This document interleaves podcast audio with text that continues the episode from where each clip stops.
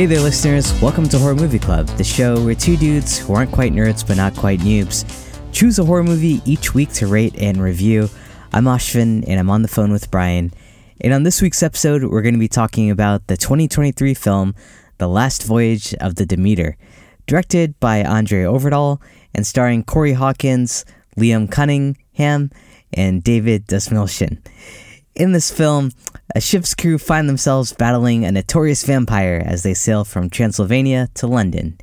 If you're new to our show, Brian and I are going to have a spoiler free discussion at the top of the episode. Then we'll take a quick break. You'll hear a little bit of music. Then we'll come back and talk about the plot, hit the spoilers, and get into our review. Brian, uh, were you pretty excited for this one to come out, or uh, was it pretty low on your radar? I was excited for this one. I really like the novel Dracula, and this is based on a chapter from that 18, 1897 novel from Bram Stoker. And the chapter was titled Captain's Log. And it basically is just like, yeah, here's this ship, and uh, this is what happened. Or basically a very vague description of something going wrong on the ship. Sure. And the movie is based on that. On that chapter. And it's just funny because I feel like some horror fans knew that, and some people who read the book knew that. But one question I think that is on everyone's mind with this movie is why did this thing fail so miserably at the box office? Why weren't people excited? What should it have been titled? Like, there's so many Yeah. open questions about this. So, I personally, having read and really enjoyed that book, was like, oh, yeah, I'd love to just take a pocket of the book and make a movie about that instead of, you know, readapting the whole thing, Right. which has been done many times before. So, I was excited, but Damn. I may have been one of the few, apparently. I think so. It's really funny. I had in my notes here to ask you about the book, but then I also had a feeling that you were going to bring it up uh, pretty quick. And I was also wondering like how long it would take for Brian to bring up the fact that he's one of like ten people who's read this book, and Hey, right man, away it's a popular bring it up. book. I'm not one of 10 people. Okay. and we often mention if uh, right off the right at the top if a if a movie Yeah. is based on a book. sure, But sure, that's I true. love to tell everyone I read. You're the only one I know that's read this book, but uh, yeah, uh, yeah. So it's, it's, it's, they just took a chapter and extrapolated it, as, as you mentioned. So you haven't. Uh, I, I guess there was a Dracula movie in the '90s. Um, what was that one called? I think it was called Bram Stoker's Dracula. Full Oh, title. yeah, right. Or maybe it was. I can't remember. I, I bet it's one of those things where some places it was titled that full thing, and some places it was just titled Dracula. I think Right. it was 1992 Right. with Gary Yep. Oldman and Keanu Reeves. Yep. And I, it- so there was some mention of uh, the Demeter in that one, wasn't there? Oh, good question. It's been years since I saw that, but I would I would guess they probably mention it. Okay. Okay. Cool. So, uh, yeah. So, uh, unless anyone remembers it from there or has read the book, then like, yeah, maybe, uh, like, like for me, I was going into this blind. I didn't know there was like a, something called the Demeter. But yeah, the title I feel like gives away the plot a little bit, doesn't it? Like, uh, it's the last voyage, so you know, um, it's not going to go very well for the people on the boat. It does. Yeah, I mean, you know something's wrong, and if you've read the chapter of the book, you kind of have some things spoiled, but that doesn't mean you know every plot beat of this movie, and it's not as predictable. I don't think it's any more predictable than another horror movie. I've seen that in reviews, like, oh, you know right away what's going to happen. It's like, well, don't you know people are going to die when you go see a Scream movie and then there's going to be some wacky killer reveal? Like, Yeah. almost any horror movie, you know things are going to go wrong. People are going to die. And Yeah. not that many will survive. Yeah. But for this one going into it, you know, like who the villain is. Uh, you know that if people are going to die, you know this boat's not going to take another voyage after this one. Uh, so uh, yeah, I, I just like most of the cards are kind of laid out on the table. But uh, yeah, that, that's true to some extent. Like it's it's usually not going to go great for people in a horror film. Yeah, I just don't know how that's that different than many other movies based on in existing intellectual property. Hmm. yeah, yeah. Any- But what else, everybody? Yeah, sure, sure. And Dracula is such a well-known, popular like icon at this point. Uh, though I, I think that uh, like for me, he's not a very interesting character, and I'm, I'm not a huge like Bram uh, Stoker fan. Um, are you? I've never read anything else he's he's written, um, Okay. but I loved it. It was one of my favorite experiences reading a book. I just loved it. do you think uh, we still need him and his version of Dracula, like the story, to be continuing in pop culture? That's a really good question because it's almost like Dracula. Dracula is a vampire, but they've become so synonymous, and Dracula's legend is so wrapped up Yeah. in the vampire legend. The vampires of yore and of lore already existed, but he really solidified some uh, some rules and just the whole vibe and the lore behind what a vampire is. But that's Yeah. a really good question. I mean, why do we keep need to keep rehashing the story of this specific vampire? Why not just keep making vampire movies? Yeah, exactly. I, I yeah, I mean, I, I feel like we've had a number of vampire movies over the last uh, 10, 20 years uh, where like Dracula maybe isn't like really relevant anymore. Oh, I feel like Twilight's. You got more vamp- like famous vampires. Like th- that's more informative of vampire culture these days than uh, Dracula. Like it seems kind of like an obsolete uh, character at this point. Yeah, I mean, people who pay to go see movies in the theater seem to feel this way too because Universal, I think we've mentioned a few times on the podcast how Universal Studios has tried to kind Keep of their monsters. rebrand their Universal monsters from, Yeah. you know, the 30s and just put out new movies, maybe even create a shared universe and it just continuously fails except for The Invisible Man. Right. And they tried twice this year for box office success with the character of Dracula. The other attempt was Renfield. oh, that was also Universal doing that. It was, yeah, and Oh. that had a high budget of 65 million, but also failed at the box office. This one had a budget of 45 million, but its box office uh, as of right now, what we're recording this, I don't know, has it been out for about a week now? Uh, Yeah, a little more than a week. days. Yeah. Of 11.8 million, and forecasts are that it's it's not going to be profitable. So Yeah. Yeah, what is the deal? Why don't people want to see these movies? I think maybe people feel like you. Dracula is played out. Some of the people, modern horror fans, may not be very familiar with the story. They may not have known what the hell Last Voyage of the Demeter was. Yep. And I don't know, but why not go see it even if you don't know what it is? It's a little That should be- perplexing. And they Yeah. went pretty hard with the trailers, it seemed. Yeah, yeah, I definitely saw those uh, leak out like yeah months ago, and there was like buzz building around this film. But Mhm. yeah, yeah, I, I feel like uh, the, the the cultural status of Dracula has, has maybe been uh, yeah diminished over the years and decades. Yeah, I think so. And and Andre Øvredal, he's a big-ish name in horror, but maybe his reputation wasn't enough for the casual moviegoer. He did 2010's Troll Hunter, uh, 2016's The Autopsy of Jane Doe. I'd say both of those are very much just like cult fandom, right? It's- Yeah.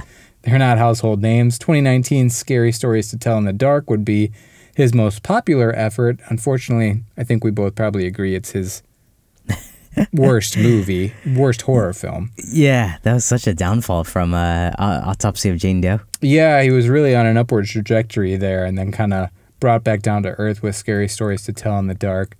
Yeah, Um, but yeah, uh, I guess people just didn't care about this movie. Um, yeah, I think that was what I was most excited about was like to see him maybe come back as a director right. with this film. Uh, but yeah, we'll, we'll see if, if that happened. And then he did a film called Mortal too, which did you see that one in I never saw that one. And was that a horror movie?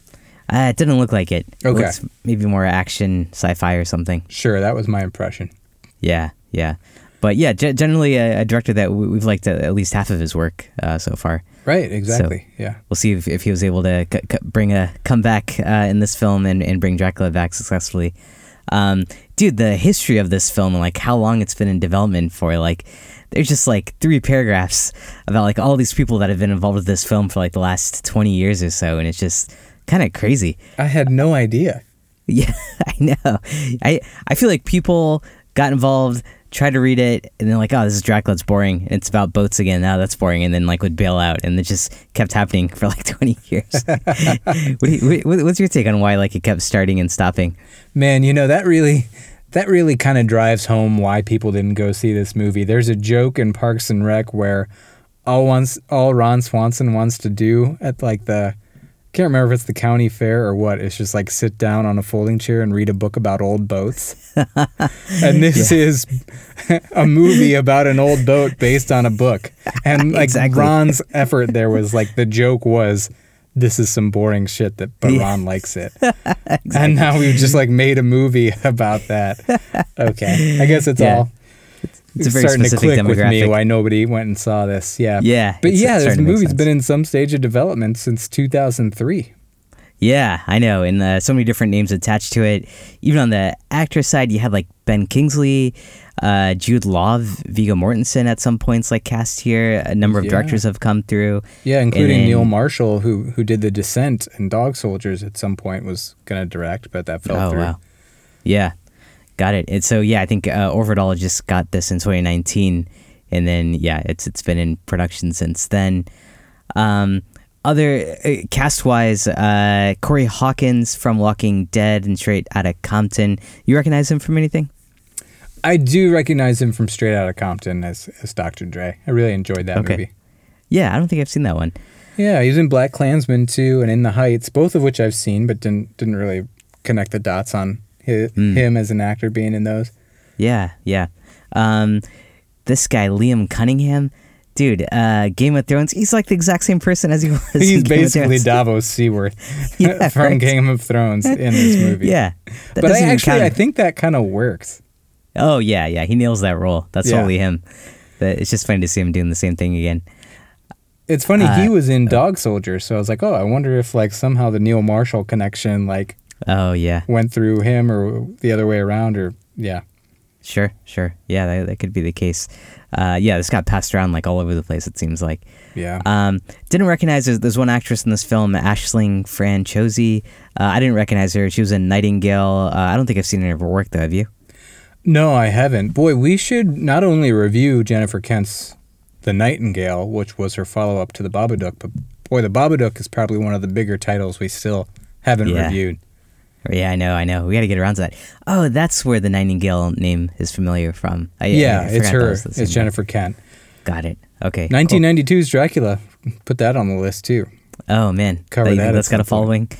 I think it does. Yeah, I, I would love to cover more '90s horror. I think we just, eh, Yeah. you know, that's fallen through the cracks. But I think we'll tackle it. Are you like a big vampire fan? Yes and no. I think we've talked about this recently that more and more so the vampire genre can become very flexible and just have all sorts of metaphors in it, and you can really do anything. So hmm I'm a fan. I'm a fan of vampire movies in general. I do like them, but I'm also a fan of like taking a vampire movie and just kind of using that as a tool to tell a whole different kind of story. Oh, sure. Yeah, I think it could be a really interesting vehicle uh, and a metaphor for a lot of other things. Uh, I can't remember the like the last time I saw like a new vampire film and- and was like pretty excited by it. Um, maybe w- was Bliss was that one? Bliss was one, yeah. Yeah. Uh, I feel like we were so-so on that one. I can't remember what you gave it. And Okay. Jakob's wife, I really enjoyed. I can't remember Oh, if you saw that. Yeah, yeah, yeah. That was a, that was a cool one. Yeah. Yeah. Okay. Um, but yeah, I feel like '90s you had a bunch of classics like yeah, Dracula. Uh, I heard this one come up, uh, Interview with the Vampire. Yeah. Um, I, do you think that's a big one that we should cover sometime? oh yeah, we should cover Interview with the Vampire. yeah, the Twilights, obviously. Uh, we, got some catching up to do on the vampire stuff. sure. Oh man, Twilight. I didn't even consider reviewing that. I know. I guess we could. yeah, yeah, it seems fair. It's it's vampire horror. Yeah. Um, other big names attached to this, um, not so many. Uh, there was on the makeups a guy named Goran Lundstrom who did makeup for the Batman and House of Gucci and Border. Um, Tom Stern was a cinematographer who I think has done a lot of big films like The Meg, Gran Torino, Million Dollar Baby, um, mostly Hunger dramas. Games? like- Which one? Hunger Games? Yeah. Oh, cool. Yeah, and he's Oscar nominated even for his work on 2008's Changeling. Oh, nice. Angelina Jolie. There you go. That's uh, that's horror. Is, is that horror? No, there is a horror movie from the 80s called The Changeling. Um, Oh, okay. But this is Not that. unrelated. Got it. Okay. Yeah, And then- then, oh, go ahead. Javier Botet um, played Dracula, and he's he's worked with Over Øvredal before. He played the Big Toe Corpse in Scary Stories to Tell in the Dark. Oh, but he also was the crooked man in The Conjuring 2. He was a goal a ghoul in his house. Uh, he was the leper in the 2017 version of Stephen King's It. He was Slender Man. He played Mama in the film Mama. So Wow. he's just like creepy horror guy extraordinaire. Yeah, you need someone creepy in your films. You go out and hire this guy. That's yeah, awesome. he, he's got, he's got a genetic disorder that kind of um, makes his body, you know, all tall and thin and kind of spindly. So, and he has overly flexible joints. So he uses those to some great effect in some of his films. I want to say he was maybe even in anything for Jackson. yeah, that's what I was gonna ask. Yeah. Uh, God, that was was a- a good movie, man. That that movie. So John Squires from Bloody Disgusting, some point in the recent past, tweeted how it was. He was just kind of bemoaning how so many of these movies just like come out, they're on a streaming service, they're good, and everyone just forgets about them because we're just like on to the next thing. Yeah, And that was a movie I thought was very, very solid, and I, I hope that goes down in the annals of horror as a, a bit of a modern classic. I hope so too, man. Yeah, I, there's so much stuff coming out on streaming that it's just yeah, so easy to forget uh, Yeah. what you've seen. Or but but that one, yeah, you're right. It kind of sticks with you, and a lot of those images. Uh, that, that was a haunting film. That was that was a good one. Yep, yep. Uh, but cool. Yeah, no, I didn't, I didn't realize he was the same guy that was in all of that. That that's incredible. Good for him. Yeah. Uh, putting that stuff to good use. Um, let's see. Uh, did we talk about the box office yet? We Oh, did, but we haven't talked about the critics score, the Rotten Tomatoes Right. score of 51% from critics. And then 75% from the audience, which I, I was surprised. Yeah, you know, I I I wasn't sure which how to expect those to fall. I'm a little surprised that the critics score is so low. Hmm. I would have expected both to be around there, 70s. Oh, okay. I would have thought uh, critics would have been higher up on this one because they're more nerdy like you, and they probably like, ah, you know, like uh, Bram Stoker, Dracula's back, got to see this, and then audiences being like, who's who's Dracula? Sure, that's fair. But yeah, that's uh, but yeah, they, uh, you, you think uh, you would expect both of these to be in the seventies? That was kind of my my thought, but yeah, I guess Okay. not. It's a lot of mixed reviews on this one. Yeah, yeah, cool. Um, the the music is it's scored by a guy named Bear McCreary. He also scored a few other horror films like Freaky, Child's Play, the the recent Child's Play, Godzilla King of Monsters, 10 Cloverfield Lane. Uh, real orchestral sounding soundtrack on on this one. That that jump out to you at all? Yeah, it, f- it fit a big old movie about boats. Yeah, yeah, exactly. It- it- it- I think it ties pairs pretty well. Yeah, agreed. Cool. Um, any other background you want to talk about before we get into this? I have no other background. I'd like to do some Patreon shout outs and an Ohio connection, and then uh, we can keep on rolling. That sounds good. Oh, uh, actually, one last thing uh, might be worth mentioning before we get to the review is uh, the writer. I, I think the idea behind this film was they were trying to go for like an alien vibe, except on a boat with Dracula. Did, did you read about that? I did, yeah. Yeah, and it's so uh, yeah, it'll be interesting to kind of view the movie in that lens and kind of see if it, it accomplishes that or like where it hits or misses. But yeah, go go for the uh, call outs. Sure, let's see. So we'd like to thank our patrons, new patrons, Sebastian Yiyun. I don't know how to pronounce that. I apologize. Y I Y U N. What's your guess with that one? Uh, y I Y U N. Yeah, Yeah, I think I, I would go with Yiyun. Yiyun. Let Yeah. us know, Yiyun.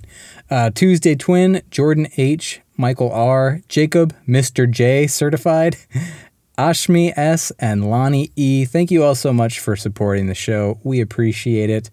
Um, and on to our Ohio connection, which is done as always by our friend Alex, who owns the Jukebox Bar and Restaurant in Cleveland, Ohio. If you're in Northeast Ohio, you got to go check out Jukebox. Great food, drinks, and patio. And Alex connects every movie to our home state of Ohio, if I haven't already said that. He says, The Last Voyage of the Demeter is a supernatural horror film directed by Andre Øvredal. It is an adaptation of The Captain's Log, a chapter from the 1897 novel Dracula by Bram Stoker. Bram Stoker, about the doomed crew of the merchant ship Demeter who attempt to survive the treacherous ocean voyage from Transylvania to London while being stalked by a vampire. The film stars Corey Hawkins, Aisling Franciosi, no, Ashling Franciosi, Liam Cunningham, and David Dastmalchian. Dastmalchian has had roles in a number of superhero franchises, including The Dark Knight, Ant Man, and The Suicide Squad, along with supporting roles in Prisoners, Blade Runner 2049, Dune, and Oppenheimer. In 2012, he appeared as morgue worker on the fantasy football themed TV comedy The League, a show popularized by NFL cameo appearances. Among these were former star wide receiver Chad Johnson, aka Ocho Cinco, who appeared on season 2, episode 1. At the time, Johnson played for the Cincinnati Bengals, founded in Cincinnati, Ohio. Wow, nice. I love it when he leans into sports. 'cause He, yeah, knows- he goes heavy on the sports themes. We Yeah. can see where his interests lie. and he knows like we know like so little about. But it's really uh, saved. I don't think he could be doing these without his sports knowledge. He's, Yeah, I'd yeah, say at least play. 10% of the time he uses it, Yeah, which may yeah, not seem like much, but when you're really trying to find these connections, right. 10% right. is everything. Yeah, I, I love that show, The League. It used to be pretty funny. You ever watch that one? I never got into that one, although I like, um, oh, what's that dude's name? It's not Nick Kroll. Is that, is that I like or, Nick uh, Kroll, yeah. And then the uh, the bald the guy, from Creep. Oh, Oh, I like him too. I guess I like everybody on there. yeah. It's oh the the, the one guy with the podcast. Uh, is that who you're talking Yeah. Paul Schreiber. Gosh, Paul Scheer. There we go. Scheer. Yeah, Oh, he's okay. got yeah, a few it. podcasts. Nice, nice. All right, man. Cool. I'm All done. right. yeah, great connection, Alex. So it was great to learn something about sports. Uh, cool. Well, are you ready to talk about the plots and hit the spoilers and review the film? Let's do it. Cool. Hey, before we do though, I got to make a quick run out to FedEx. Can I call you back? Sure, yeah, that's fine. All right, thanks. I'll be right back. Okay.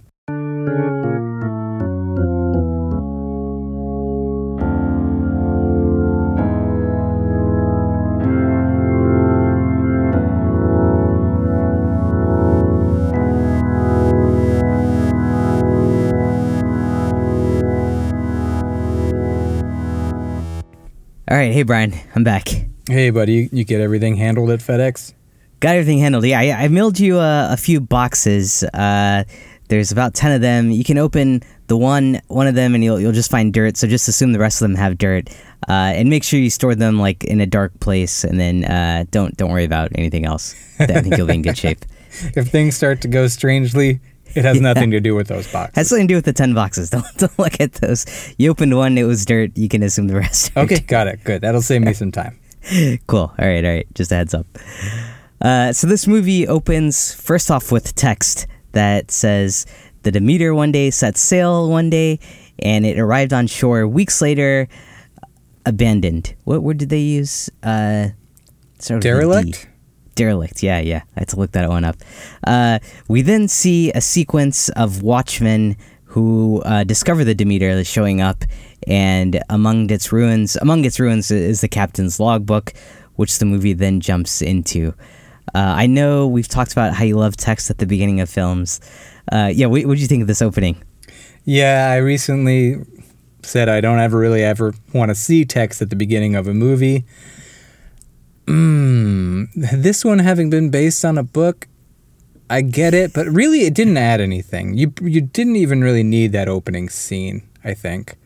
Um, yeah, it felt very duplicative, right? To show that text and then show them like also finding the boat. Right, because you kind of yeah, you're explaining it. Uh, boy, you you're learning a bunch of D words: duplicative, derelict. yeah, I know, right?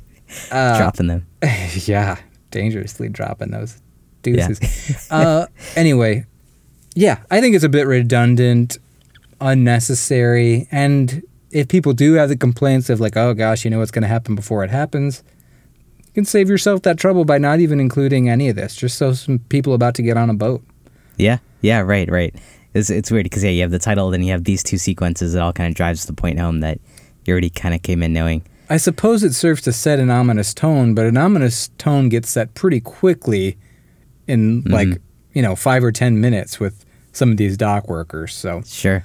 yeah, I do I do think it was probably unnecessary. Yep. Uh, one other thing, uh, utilitarian thing that comes out of this, or something of, of use, is uh, the idea that the captain's logbook and this film, I think it sets up the premise that like this film is a recap based on like what these people are finding in the captain's logbook. Is that right? Uh, like basically like saying he this is what the log said.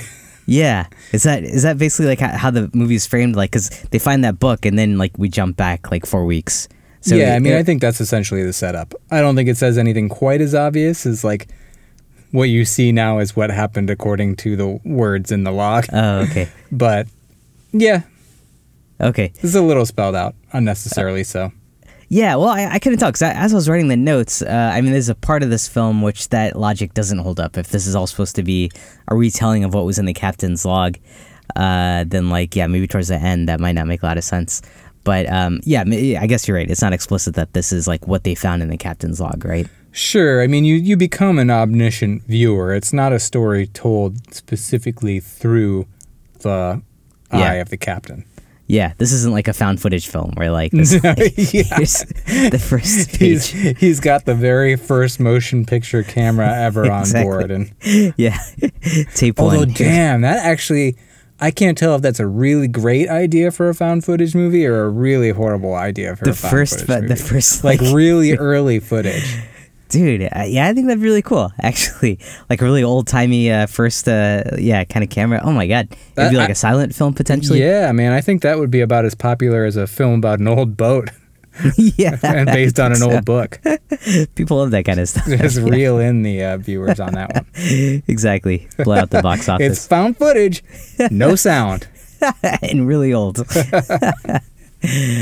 All right, well then, uh, yeah, we jump back now a few weeks earlier where the Demeter is getting ready to set sail.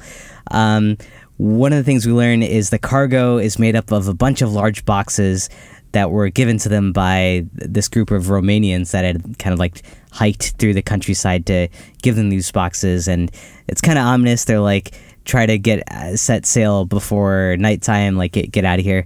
Uh, and the crew also picks up a few people before they set sail, including this man named Clemens, who becomes a main character.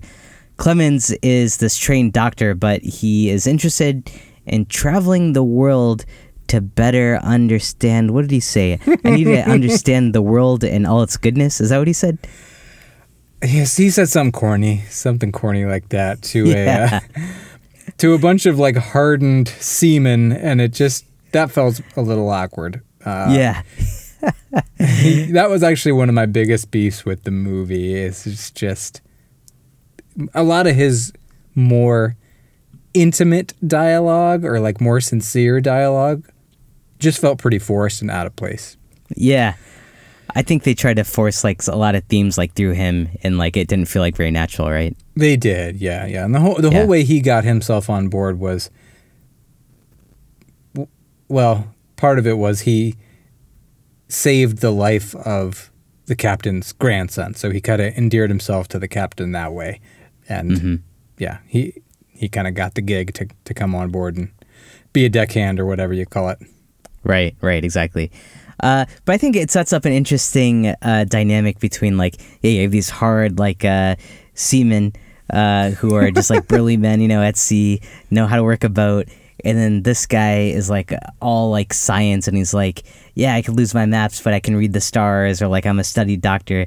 So I, I think it sets up a cool contrast at this point between like how he's like he went to like Cambridge or something, right? He's like uh he's like college educated, and and it's he's it's like him versus the other crew members, kind of. It's a point of friction, I think. Yeah, it's a little bit of point of friction, but then whenever he opens up and is like super sincere, they're just like, mm, yeah, damn. Instead of being like, shut the fuck up, bro. So these seamen aren't hard enough for you. Boy, we've said hardened semen more Yeah, times than I ever thought I'd say in my life to Yeah, a crowd of many, many people. I was excited think- about that part of this episode. If anybody ever makes an auto tune remix of just all the weird, stupid things we've ever said, hardened semen Yeah. might make the cut. I think so. So yeah, but you, you thought they, they were a little more uh, sensitive than you would have imagined. yeah, I, I mean, not to uh, look. I don't mean to paint anybody in a blue collar professional with the same brush, but the atmosphere around these kind of environments, especially in 1897, and based on the prior actions of the seamen, I gotta mm-hmm. believe they weren't really open to this sincere of a discussion. But maybe I'm wrong. Yeah. I would hopefully I'm wrong. But they also were kind of carefully picked by the captain, and he was a pretty good dude. So maybe he was like, "Hey, I only want people on board who are willing to have deep discussions." yeah, Those are that's the frankly theme those of are the kind crew. of people I like yeah, exactly. It's kind of boat I want to be on. because I'm a book learner. yeah. if you get, if I told you guys I've read the book Dracula, uh, so these guys roll out to sea, and things are okay at first, but then we start to see uh, in the cargo a shadowy kind of creature start to emerge from one of these boxes. Looks kind of like a man, but kind of like also a creature. And uh, later, one of the cargo boxes breaks open, and Clemens finds this woman who is unconscious and she seems to be struggling with an infection. Everyone assumes that maybe she was a stowaway or something and, and hidden in the uh, cargo section. But uh, he gives her some of his own blood as a transfusion to help her recover. Um, other weird things start happening. Like one morning, they wake up and they find all the animals on board the ship have suddenly been killed, and they have these bite marks on them. And the crew's like getting kind of suspicious of the girl and Clemens and uh, wondering what's going on here. What'd you, what'd you think of some of this early suspense building and these like shadowy uh, glimpses of Dracula? I think the early suspense building, something about it just felt a little lacking in suspense. I think maybe it was just the context of the movie. Like, other, th- basically, my two biggest beefs the the questionable sincerity of our main character here and how it was received by the hardened seaman, and how slow this movie was for the per- first hour or so. It just Mm. kind of felt like it was dragging and not going anywhere. And I, I get the approach to not go all out with the kills right away. They kind of slowly ramped them up, but that paired with the like otherwise uneventfulness of the movie, it, it got a little slow for a while. But what did you think? Yeah, yeah, that's interesting. Uh, the pacing didn't hit me too much. I, I agree. Like uh, the suspense comes on slow, but I feel like in place of that, uh, we're getting things like character introductions to like Toby, a tour of the boats. Uh, we're learning a little bit about Clemens, not too much, just that uh, he says some sensitive things here and there. Uh, we're yeah, we're we're kind of like walking around exploring the boat, and then like yeah, small things are starting to happen like at a very slow pace.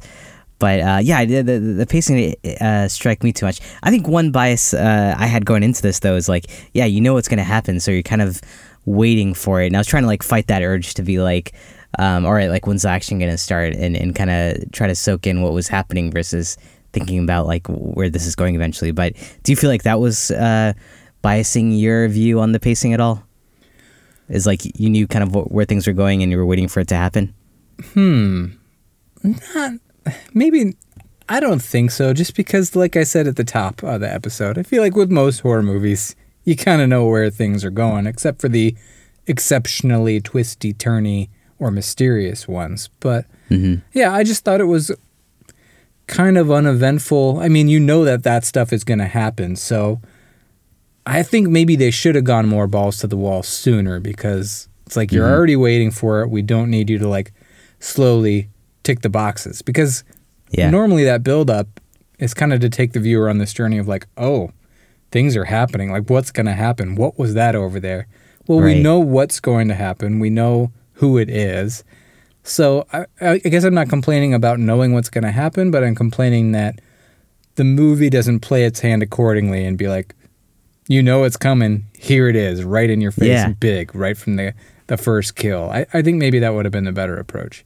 Yeah, yeah, I, I agree. I, I think when you have a movie with people going in and having a certain set of expectations, that's the only like surprise element you have left in your back pocket is like bring it on like before someone expects it or like uh, make it like be like so over the top that like uh, you get something more than what you're anticipating. So uh, yeah, I, I, I could see that being the issue here, uh, where like yeah we're, we're kind of just waiting for this to kind of fold out a bit. Yeah, and I brought up Scream earlier. I don't know how we got down the path of comparing this movie to Scream. It's not really that similar, but that's a movie where, okay, you, you know, this is like a slasher movie and it is a riff on other slashers. So, you know, someone's going to come around with a knife and kill somebody.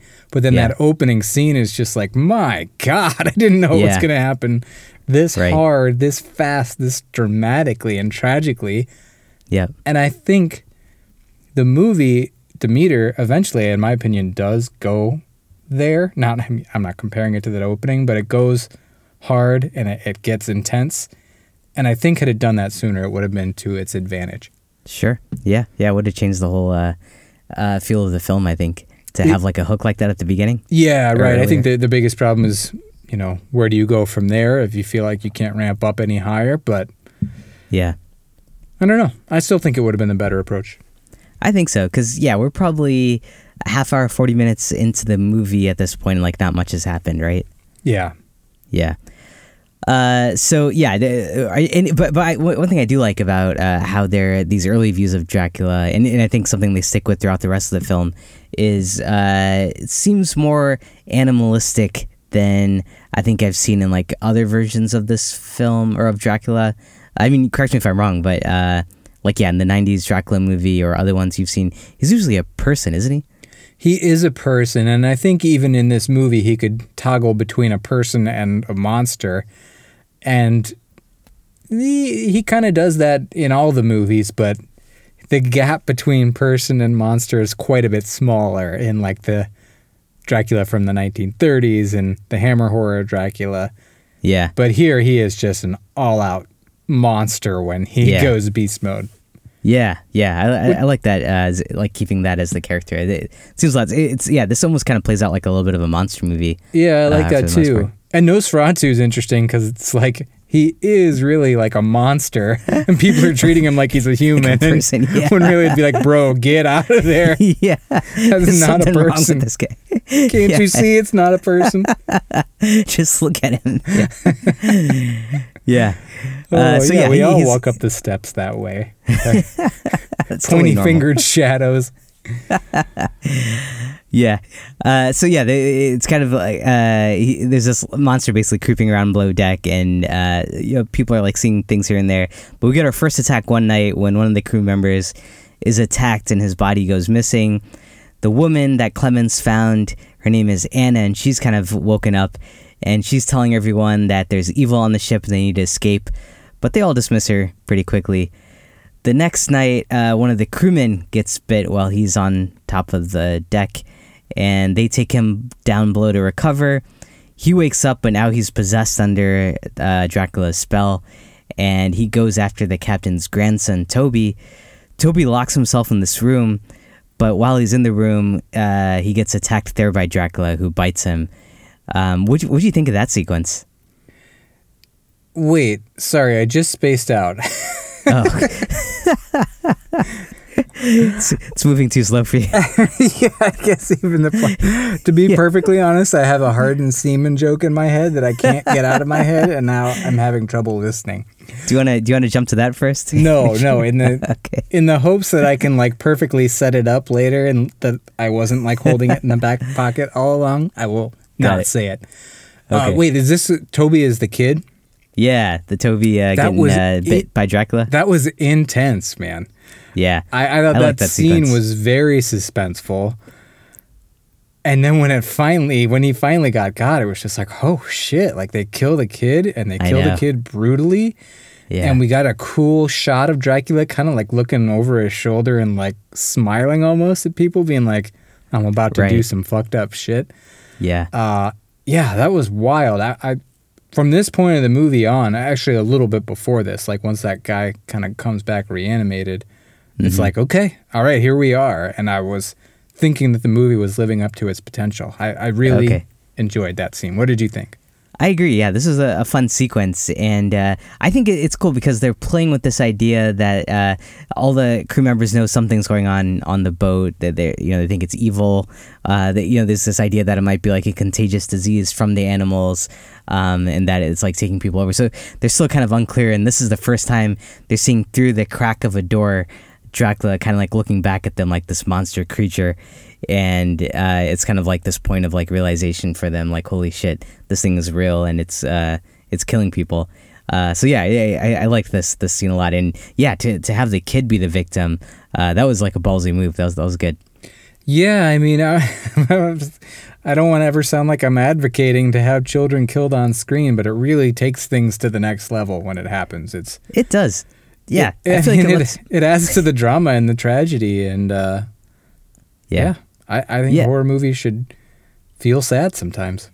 They should, and, and should let you know that like no one's safe. Because I Right. feel like a lot of times uh, the kid will get off because it's like, oh, we can't kill a kid, or like there's like some close bond, or someone's gonna sacrifice themselves to save a kid or something. But yeah, this one uh, pulls out a character which I guess we were kind of uh, invested in Toby. He he had like a close call in the beginning when a crate almost fell on him. He was kind of like bonding with Clemens.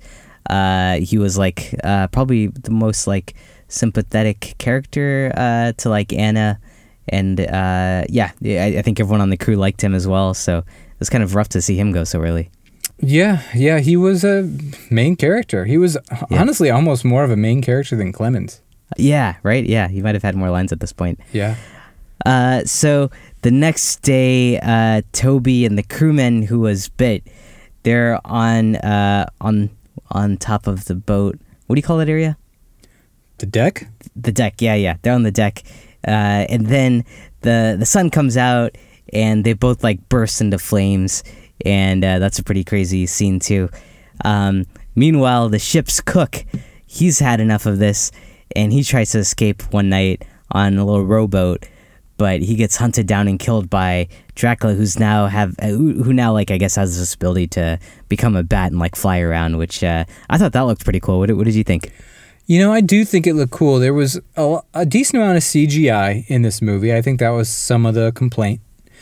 Um, and actually, that makeup guy that you mentioned, Goran Lundstrom, he had a quote kind of that made it sound like he wished the visual effects team and the practical effects team could have worked together more closely.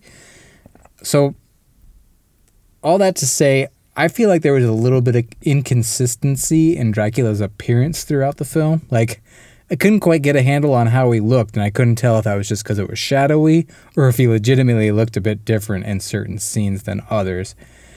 And that quote made me think, all right, maybe I was onto something with my feelings, and he really did look a little bit different in the CGI shots than in the practical ones. But I do still think it was cool. I think you need to be able, if you were going to have a movie where a giant bat creature is flying around on the masts of an old boat, you got to use C. I mean, there's really no good practical way to do that. and so, Yeah, like, sorry, everybody. Sometimes there's going to be CG. I- don't think it looked great. I don't think it looked bad. yeah. But you think I it looked agree. pretty great? Uh, no, I, I didn't think it looked that great. I mean, I think conceptually it was cool, like that, like this thing is now like morphed into become a bat. But Yeah. I, I think the CG, like, uh, it almost like we didn't get a lot of. It's almost like they were hiding a bad CG uh, job because, like, I think on purpose the camera never like lingers on Dracula too much. He's always kind of like a blur. Even on the attack scenes, they're all, all like kind of the same. Where like something shadowy in the distance and then like shoots at you really fast. Right, And dark I feel and like fast. covering. Yeah, yeah, they're kind of made him like out to be a blur, which se- seems to be like a missed opportunity because you could have done some great practical effects and had like an awesome looking monster. But I, yeah, I feel like you don't walk away from this movie thinking like, oh, that was a great monster design. Do you? Hmm. I, I think unfortunately no, but I really think that we could have. I, I do think there was good makeup work here. We just didn't really get a good solid look. Right. Yeah. Yeah. But I, I'd be Uh, interested to rewatch this. Sure. Sure. Slow it down a uh, little bit. Yeah, this guy, uh, yeah, who did the makeup. Um, so I, I was wondering, like, the, the work that he did was that more on like the gore that we see on the victims, or like the animals, or actually, actually he did talk about dressing up the vampire, right? And, like, yeah, he, he talked job. about that. You know, Javier sitting in the chair for three or four hours. So Yeah, yeah, Yeah. yeah. He was we doing work have, on uh, Javier Botet. yeah, that's a shame. I, I kind of wish we could have appreciated that a little bit more, but uh, it's it's hard to catch. Yeah, Um, I, I personally I see things better at home on my TV than in the theater, which is a little weird. But I, Yeah, I'd be interested to go back and rewatch this. sure, sure. Yeah, maybe there's some good work. Yeah, back there. All right. Well, so now we got a flying Dracula. People are scared. A lot of people have died, and uh, Clemens is getting information out of Anna, which everyone really should have been listening to from the beginning because she's she's she was Dracula's prisoner back in Romania or whatever, and she's been trying to tell everyone what's going on, but uh, she's kind of been dismissed this whole time or like hanging out in the background, which has been kind of a strange uh, role for her. you think Um, maybe that's a bit of a commentary on the times, and she's just considered kind of hysterical as a young woman. I think you're right. Yeah, I think that might be one of the themes in this film is like these two characters potentially Right. um, are pe- like yeah people who aren't like getting the um, attention they deserve, the or, respect like, they the- deserve or the credence. Yeah. Yeah. a, a black main character and a, a young woman. Yeah, yeah, that could be it. So uh, the crew decides that they need to take the ship down to kill Dracula. So they try and lure him out. They uh, set up some traps or something, but he flies around and ends up killing most of them. Again, like pretty quick kills where he just like zooms in and like uh, takes them out. I don't know, like, were there any memorable kills for you? The most memorable scene to me, I mean, we kind of zoomed past this. After the boy dies, they're going to bury him at sea and, you know, they've got him all wrapped up. And then his grandfather, the captain, is like, no, wait, I, like, I swear I just saw him move. So they open up his cloth and then he comes out as a vampire, goes to attack his grandpa and immediately bursts into flames.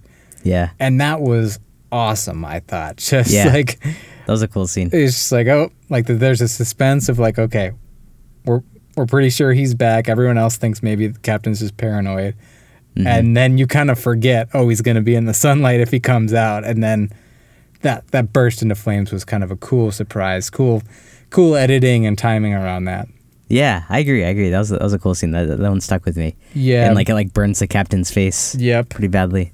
as It's- far as the zooming around flying like i thought that was cool action i don't really remember any of the kills specifically being like whoa yeah, like there's a guy who falls a bit and like breaks a leg but yeah, Yeah, the, nothing.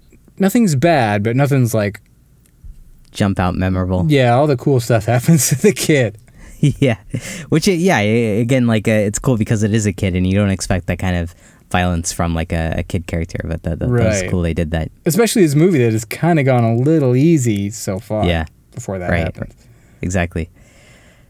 Uh, so now they managed to trap. Oh, finally, like yeah, it's just Clemens and Anna who are alive. Everyone else has been killed, and somehow they managed to track Dracula with the mast of the boat, and the two of them jump off as the ship crashes into some rocks, and we jump to the end of the film, which is what where we saw the boat crashing to the rocks. Unfortunately, Dracula escapes the, shink- the sinking ship, and as the sun begins to rise, Anna succumbs to the vampire bite that she's had and bursts into flames. The movie ends on Clemens, who's now hanging out, uh, I think in London or, or something, at like a bar, and uh, he sees Dracula, who is now dressed kind of as a person, but still looking pretty like a pretty much like a bat. And uh, Clemens kind of vowing to hunt down uh, Dracula. Al- Almost seeming like they're setting it up for a sequel or something. Yeah, kind of almost felt like they were setting it up for a Van Helsing relationship, which Oh, Universal like may have very much been doing, and interesting. they've kind of sounds like they've had this desire to develop a shared universe. I don't know how serious they still are about that, but probably Yeah. not that serious if they make two Dracula movies with wildly different tones in the same year. But Yeah, yeah, that's so interesting that they took two, both those approaches. it is kind of uh, weird. Like I don't know why they're even bothering with the like classic monsters and trying to revive them. Like I don't, Yeah, do we There's need enough- them? Like I know. I think they're a little bit out of touch with modern day viewers and audiences. right? Like I I think it is sadly getting to the point where no one no one really cares anymore. Right, right. Yeah, I don't, unless you do something really interesting with it, like uh, how the Invincible Invisible Man did, uh, or like you reinvent it in like some real modern context. I, I guess Renfield tried to do that a little bit, right? Yeah, right. I mean, or you could go the other direction and make them like a scary stories to tell in the dark thing, like make them goosebumps type movies where, but even softer than scary stories, like make it a PG horror film, like For the kids. Mummy, Dracula. Yeah, I mean those monsters, they're all over kids stuff. Like maybe not as much nowadays, but like I remember I had a trick or treat bucket that had like the mummy and like a mummy and Dracula and a werewolf on it. Like Mm, they are the universal classic monsters are like the token monsters. yeah. Uh, well, we should review Monster Squad at some point too. I think that's a Oh, request. right. But I think you could, I think you could dumb these down a little bit and make them kids movies. Star, sorry everyone, I got down on a tangent. I'm not saying Voyage of the Last Demeter should be a kids movie, but I'm saying if Universal really wants to keep these monsters alive, maybe movies for adults that bomb at the box office isn't the way to go. Yeah, yeah. I remember like uh, years ago, wasn't there like some Frankenstein? To- it was like Frankenstein in high heels or something. Do you remember like these dolls that came out?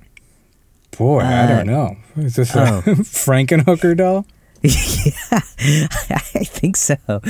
There's there's some like thing where they took these Universal monsters, made them into like kids' toys. I want to say they wore high heels. Uh, I don't know. Maybe it was a dream, but yeah, this is something like that. But anyway, what would you think? What would you think of that in this film? The hell of a dream. Um, I actually found the end kind of touching and dramatic when she like was like, "This is gonna happen. Like, I know you can keep me alive, but I, you know, I can't. This is my destiny now." And I made a promise to my people, kind of. Hmm. And uh, and then she goes bursts into flames with dramatic music, and I actually kind of felt the drama there. How about you? Uh, I didn't. I didn't feel like we had enough time with her, and I, I feel like she was underutilized the whole film. Mm. Uh, and she could have been like this, yeah, a, a really strong character, and, and the film just kind of brushed her aside till the end. I actually felt like she was a stronger character than Clemens. Oh no way, because she said less corny things. Yeah, I mean Clemens. Anything we tried to learn about Clemens just felt forced Yeah, to me. I thought Yeah. her and the kid were a bit more naturally. You you could naturally attach yourself to them better. Hmm. I, I don't feel like we got a lot of I, like how many lines do you think she had in this film? I, I feel like she spoke so few times, and it, whenever she did talk, it was just like to Clemens. Yeah, Um, not a lot, but in the end of the movie, she is the one taking action just as much as Clemens Yeah. is. Yeah, yeah. She kind of pulls through and saves his life, uh, and uh, yeah, changes his view on humanity a little bit. I think. Sure, yeah. Uh, but yeah, okay, okay. That, so you you found that scene pretty touching as she like burned out at sea. Yeah, I mean, I wasn't teary eyed or anything, but I thought it worked. Okay, yeah. And then uh, the last scene of Clemens at the bar seeing Dracula, and this idea that like he's gonna chase him uh, for years to come. Interesting or like kind of silly? Hmm. I have no opinion. I, I think that it would have been weird to just end the movie because be like, well, he's Dracula. That didn't kill him. So you got to show something, and whether that's just somebody dying or somebody with a bite mark on their neck, whatever. I actually I thought maybe it would have been better if they just ended it in the bar instead of showing him like Yeah, following walking him down an alley. Because what's he really gonna do? like, you there? get bit in a dark alley? Like he's yeah, he's the safest where he is. yeah, exactly. Um, yeah, somebody stop that winged flying monster. yeah, yeah, yeah. It seemed kind of silly. Because yeah, you you can't fight this guy like one on one, right? Like, what, what are you gonna do to that guy? exactly. So yeah, I think it may have been better to just leave it in the bar. Yeah, that, that could have been a cool ending. You Yeah, know, he kind of yeah. like. I feel like we see him kind of like wrapping his fingers on a cane or whatever, Dracula, and I think there with a weird, you know, smile on his face would have been the perfect place to just fade Sure. to black. I agree. I agree. I think that would have been a much stronger ending. Uh, yeah. So, what what would you think? Uh, did this film like get there for you finally uh, when it picked up, or like what would you think overall? it finally got there for me when the second half of the movie rolled around and the little boy was attacked by the crewman who had turned into a vampire. The movie got way more vicious and action packed, and I felt myself waking back up and feeling like it was finally starting to live up to its potential. There was a while there, like I really wanted this movie to be good and to succeed, just because I feel like we should have a place for like big budget period piece horror. Um, but yeah, unfortunately, with the box office, this did not encourage future movies in this vein. But who knows? Hollywood's weird; they'll they'll do whatever they want. That's true. um, but yeah, I I was worried it was falling into tedium there because I do think it got slow. Mm-hmm. Um, but I, I by the end I had really come around. Um, what did you Yeah. think?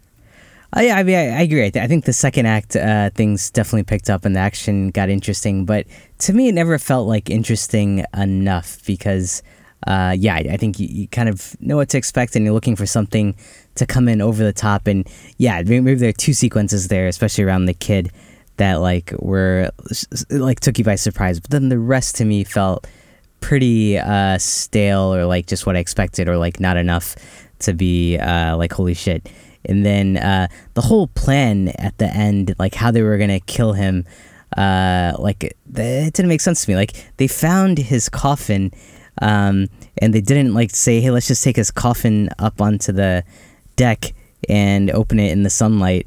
Instead, they like relied on like this mast falling on him to trap him. I yeah, I guess I didn't understand their plan at the end, and like I, I thought the movie kind of fell apart with with that ending of him like seeing Dracula at a bar and then following him out of there. Like uh, I don't know, it just it, it seemed like it was building up to be like these smart characters, but then they kind of fall apart at the end. That was a complaint voiced a couple of times on our Discord server. Was hey, there were some pretty obvious ways to kill him, and they didn't take them. I think Blake said like, "Hey, here. here's here's where he sleeps," and yeah. then they just cut they away from that, that, and they never go back to discussing that again. Yeah, exactly. So it's really weird. Like, why even bother? Like, it would have been better had they just not had any idea that that the crates and him were connected at all. Yeah. Um, and yeah, they had all these ominous warnings, both from like some of the crewmen at the beginning, the people that transported the caskets or the you know the crates, and from Anna. So yeah, it's just yeah. I, I didn't put any of that together. The, yeah, I mean the, the character decisions are questionable. I'm pretty good at just kind of turning that part of my brain off in a horror movie, so that didn't bother me acutely as I was watching the movie, but I understand that complaint for sure. I think the biggest weakness for me was the pacing in the first mm. half of the movie. That first half of the movie, okay. But I thought that um I really enjoyed the production design and the boat and everything. It really felt like a period piece horror movie. Nothing was shortchanged there. Yeah. So yeah, like I said, I, I want there to be like more of these movies. I want that model to succeed. Do you yeah. think Hollywood seems to display much strategy when it comes to movie releases? I mean, it's hard to for us as lay people to decipher that. They clearly mm-hmm. are with superhero movies. They're hitting those hard. Yeah. But do they have any idea what's going to be successful and where to put money and how much money? And do we want them to do that? Do we want it to be more of a creative enterprise that isn't totally hemmed in by the profit Demand. margins and the feel, income yeah. statements? Yeah. Like we need to have directors have creative freedom but do you want to sink $45 million into a movie about a 130 year old character right. from literature on an old boat? Yeah. Yeah, that's really fascinating because who back there was thinking that like it would be worth that kind of expenditure? Like you would see such a big turnout. Are you are you saying potentially they knew this would be a loss and still like invested in it, knowing that like you they never be able to recoup the their investment here? I don't know. I, I, guess I just wonder what that process is, if there is one at all. Do they go back and say, let's analyze the data? Like, here are all the movies that we have the data point of period piece. Here's all the movies that had the data point of horror. Here's all the movies that had the data point of established you want to see that spreadsheet from literature. I want to see that spreadsheet, and there yeah. should be one if there isn't. But then at the same time, would that ruin everything and ruin yeah. creativity. It kind of feels like this is an idea that someone got in their head 20 years ago, which was not that far outside of the period where really big budget period piece horror movies were successful, like Dracula and Interview with the Vampire. They weren't that far away from that time period when when that idea blossomed. Right. Early 2000s. Yeah, and it went along 20 years. Was it just like so far along the way, I know movies get in development hell and stay there, but did it get so far along that nobody took the step back and said, wait a minute, who wants this? Just well, Brian. and he's in a Just closet. that one guy who read that Talking to one guy on the internet. Yeah, exactly. He's so sad. Why make a movie for him? Yeah, do we like him that much? that, that, yeah, uh, I, and I think when you look at uh, how the movie uh, was even launched, like the fact that it's it was in development hell for twenty years, I think that was the conversation that like kept stalling it. Like people probably kept being like, "Wait, no one wants to see a film about this," or Maybe. "This is like the most boring topic." So why? And so it was just like a to me like sound like a game of hot potato of like here's a script and who's like the idiot like dumb enough to fund and, and uh, tie themselves to this project but yeah I, I think it's still a mystery like why in 2019 suddenly like it got the momentum. I, I wonder if it was a dual strategy where they're like, oh, if we put out Renfield and this in the same year, then uh, we're like building a hype uh, around like a character again, and it, they could kind of feed off each other. But instead, maybe you get two misses. Yeah, unfortunately, and or yeah, maybe there is the like, hey, we do want to reboot this whole dark universe thing with the classic monsters, and this movie gives us a perfect opening to tell future Dracula and Van Helsing stories. I mean, I know Clemens mm. isn't Van Helsing, but he could become that kind of character. Right. So, yeah, I just don't. I, I I'd love to be a fly on the wall for the strategy meetings that go on there, and I guess it just feels like that. The things don't have to be mutually exclusive. Like financial success and creativity don't. Like Blair Witch and paranormal prove that. Not that every movie right. should be a low budget found footage movie and hope it succeeds, but Blumhouse yeah. is really doing it right. You know, they just right. say what yeah. you will about their movies. I know not everyone loves them, but they've had quite a few budgets in the one to ten million dollar range that just kill it, and they're creative and artistic and yeah. critically renowned, and they make a lot of money. So it just feels like there is more sound business that could go into this that could also force more creativity. Because in the end, this isn't a particularly creative movie. It's a cool idea to take this chapter of the book and flesh it out, but it's nothing we haven't seen before for the most part, even though I did enjoy the movie. So, yeah, why? I don't yeah, know. I'm yeah. talking out of both sides of my ass saying I want more of this, but I'm also saying maybe it's not worth the 45 million. yeah. Do you do you think there was uh, that issue where like uh, I know like Spider-Man had this or something, but it was like they had to put out a movie to maintain the rights or something or some kind of like time sensitive thing with the contract uh, or uh, yeah, do I, I don't think I read anything about that, but you, you, didn't see anything about that for this film, did you? No, I didn't, and I th- Dracula's in the public domain as far as I know. So okay. I don't think it, that's the other thing that's weird about them trying to bring back these classic Universal monsters because I don't think they have any sort of like intellectual property rights to these characters. I mm, I don't think. Yeah. I, I, feel like we've discussed this in the past, and I can't remember where we landed. But yep, you certainly don't have like any ownership of a werewolf, which is the Wolf Man. Right. Uh, Invisible Man is a work of literature too that I don't think they have the copyright to, but I'm not totally sure. Maybe maybe that would be an exception, but okay. Yeah, Dracula, yeah. Frankenstein. I I think other people can make these movies. Yeah, yeah, I think so. Uh, and yeah, yeah, these monsters are like so um, ubiquitous now. Uh, yeah, yeah, you don't need. I, it almost makes me wonder, like, what if they had done this film and it wasn't Dracula? It was just a bunch of people on a boat and a vampire like kind of broke out and killed people. You, you think that would have gotten more of a audience versus like, oh, it's Dracula from this chapter of uh, this really old book? Hmm.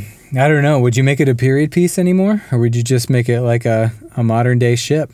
I'd go Bas- modern. Va- yeah, so vampires Jason, on a boat. You're describing Jason takes Manhattan, except it's yeah, right. a vampire.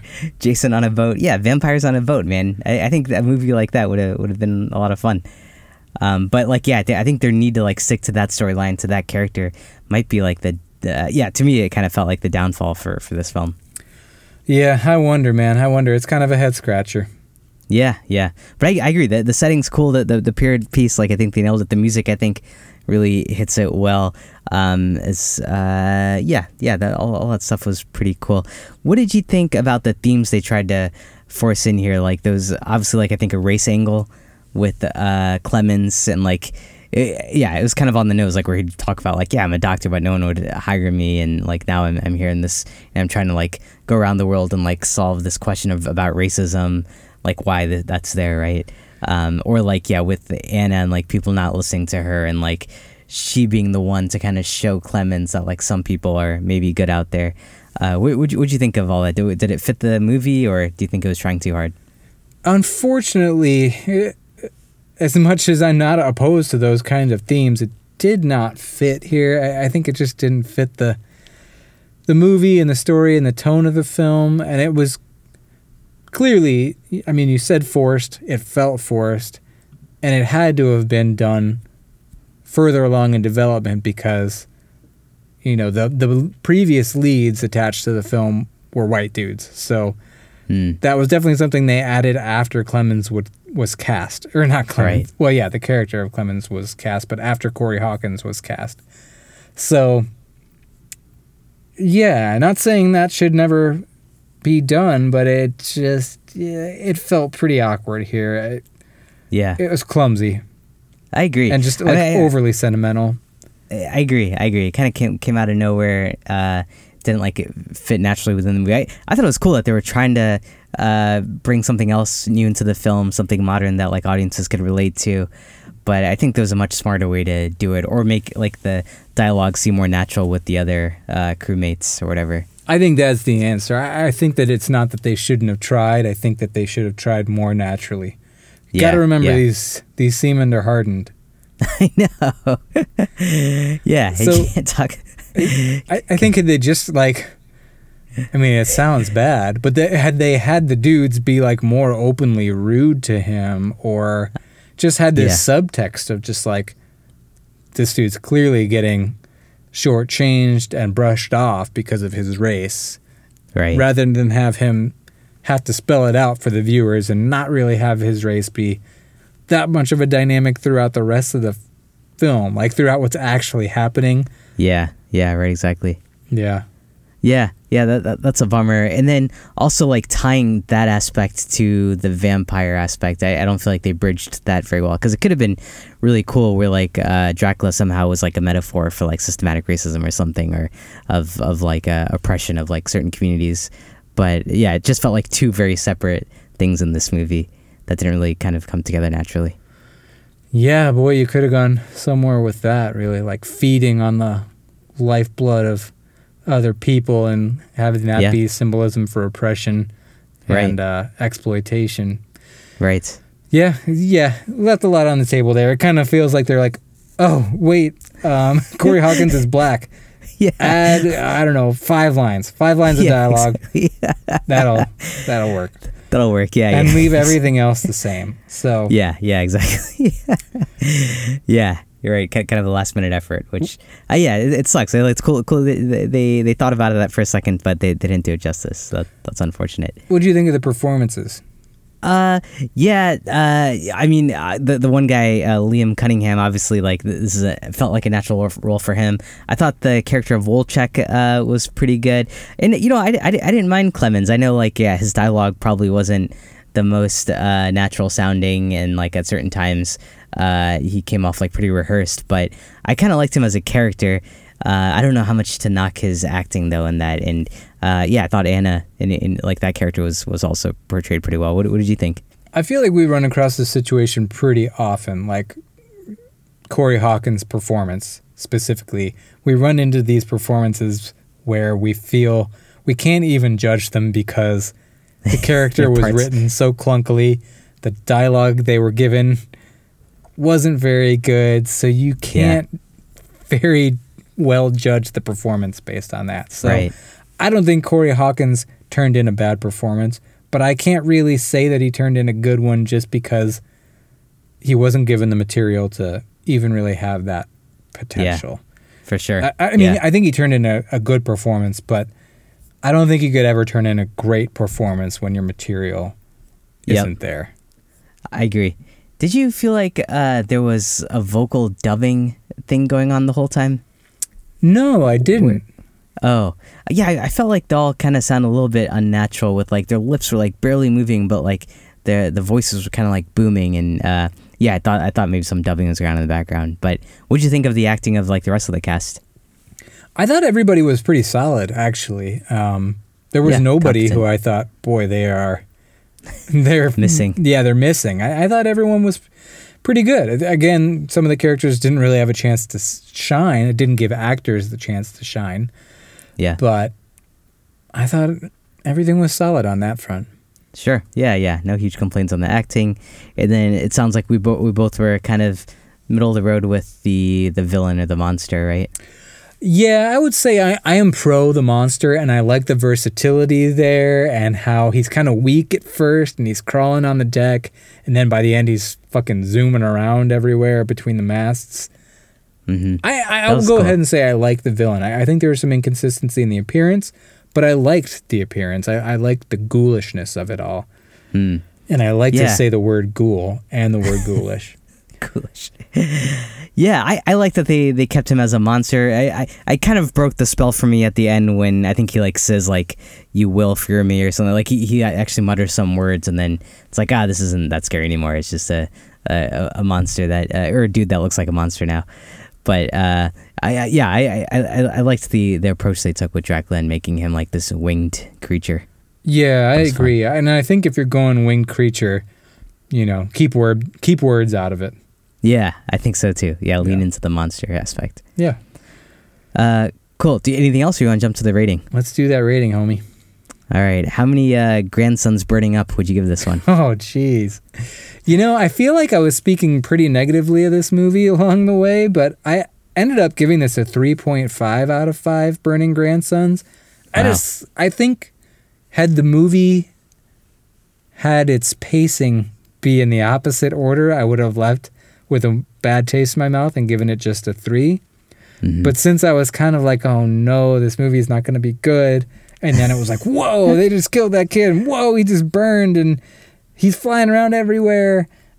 It, it wasn't an incredible movie, but I was entertained. So I give it a 3.5 out of 5. I think while it gets off to a plodding start, the menace and action are ramped up in the second half of the film, making for an entertaining ride, and the production design's attention to detail makes for an immersive high seas period piece. Mm. And uh, yeah, Nice.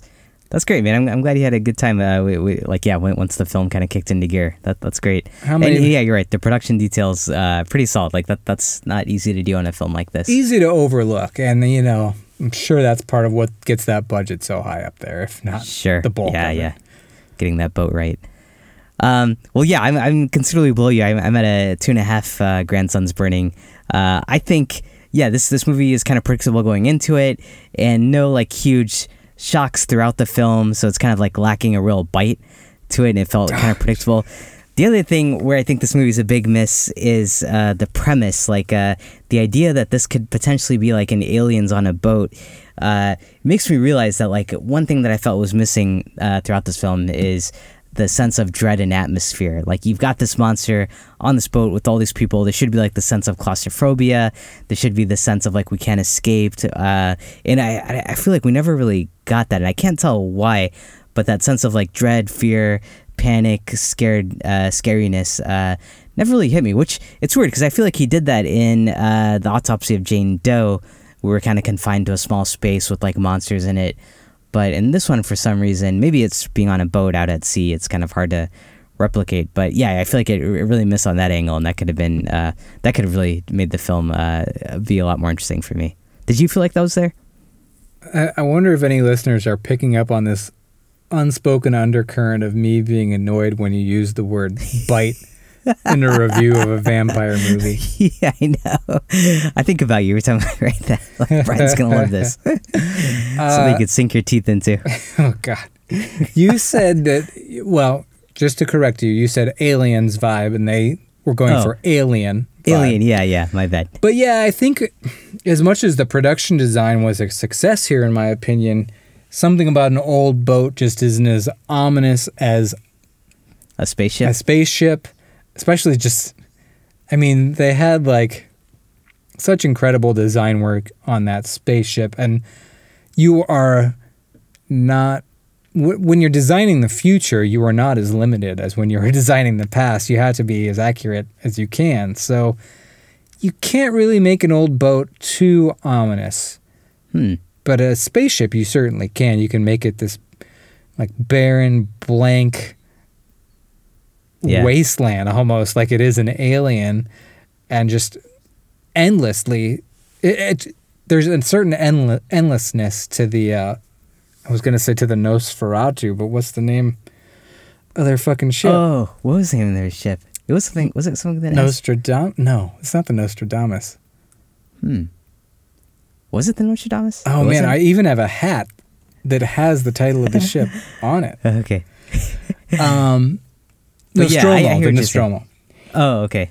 Yeah, I hear what you're saying. Yeah, na- space naturally and like a, a futuristic spaceship naturally is going to be a little scarier. But I don't know, even without that, like, uh, you don't think um, they could have amped up the the dread or suspense or like the scary elements of this? I, I don't know if it was like Dracula was like two in the shadows and never like like you could have had a sequence where like someone um and they kind of had this with like Toby's attack scene where he's like looking in the shadows and there's a creature there.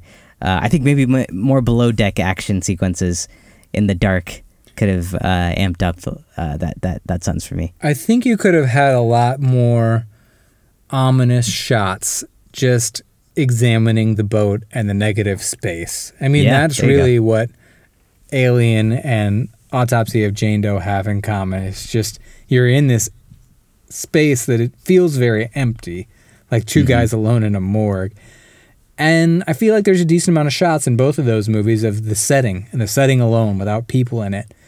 Right. And this movie does some of that, but it could have done more. It could have just showed you a shot down the darkened hallway below deck and the sound of the ship creaking in the night. And Exactly. nothing's there.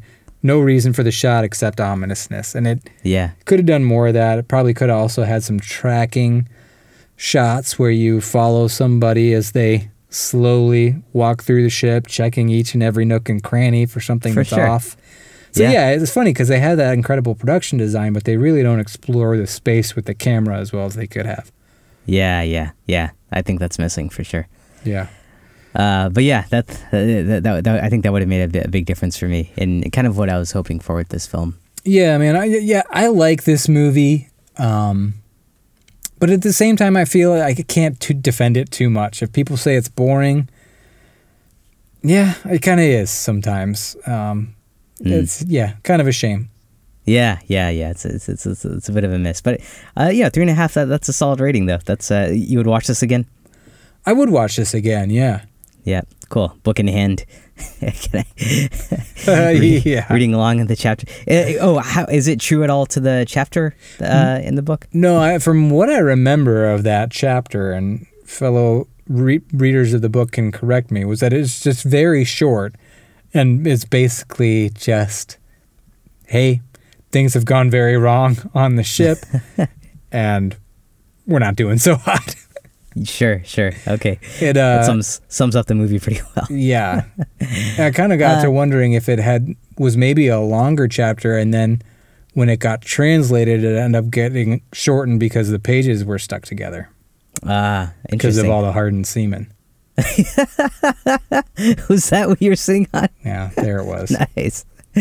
Sorry, everybody. I'll, I'll see myself out. Uh, one last question for you on this: Why were these guys sending Dracula to London? Were they just like being dicks? like, fuck those guys in get, London. get him out of here. Yeah. Um, I think he like paid them to, and they knew what was happening, but he kind of has the whole town under his pointy thumb, and they were kind of like, "We've lived under this curse long enough. We're getting paid to do this, and he's no longer our problem.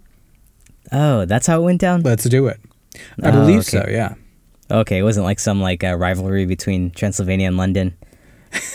yeah. You know what'll really fuck them up? yeah, I'll send her Dracula. Send him our secret weapon. Yeah, yeah. Okay, okay. So uh, Dracula, uh, this was his idea to travel to London. Yeah, and I mean most yeah, it was his idea. He's he's going there to uh basically the whole movie the book starts out with like a lawyer, real estate agent type guy coming to help him close the deal on a property that he's purchasing in London and Yeah. Mm. Okay, okay. Got it. Interesting. Cool. Yeah, yeah. Interesting. Kind of like an immigrant vibe, then I guess. Uh, for for the original story, like yeah, this out of towner coming in, buy, trying to buy a place, killing people. sure. well, we'll see where, where this franchise goes. Uh, anything else? That's it. All right, cool. That's been our discussion on the last voyage of the Demeter. If you enjoyed this discussion, please leave us a five star rating on Apple Podcasts. That's going to help other people find the show, and we always appreciate the feedback. If you want to join the discussion, you can find our social links on horrormovieclub.com or shoot us an email at podcast at horrormovieclub.com. We're going to announce next week's movie on Facebook and Twitter and Instagram in case you want to watch it before the next episode. We're also on Discord where we're chatting up with some other listeners and fans of the genre. You can find the link to that on our website. Our logo is by Amy May Pop Art, so check her out on Etsy.com. You can find some cool merchandise for our show as well. And until next time, if you're trying to escape a monster that you know hunts at nighttime, consider making your escape plan during the day when he's probably sleeping and, and you could probably get a good head start on them. A Uh, lot, a lot of easy ways to, to fix the, the problem you got on this phone. there are some easy ways, especially if you know where he's sleeping. Like uh, that's a nice place to start. Yeah, Yeah, that is unfortunate. They should have just scrapped that scene Yeah. from the movie. that was unnecessary. It didn't really add anything to the story at all. Yeah. Interesting that he brought Anna along basically as just a food source. It's like Yeah. he packed a snack. Was that? And, and uh, do, you, do you assume like he packed other bodies too, or was she the only one? I think she was the only one. Oh, okay, okay, interesting. Yeah, never never travel far without your Anna, I guess. Exactly.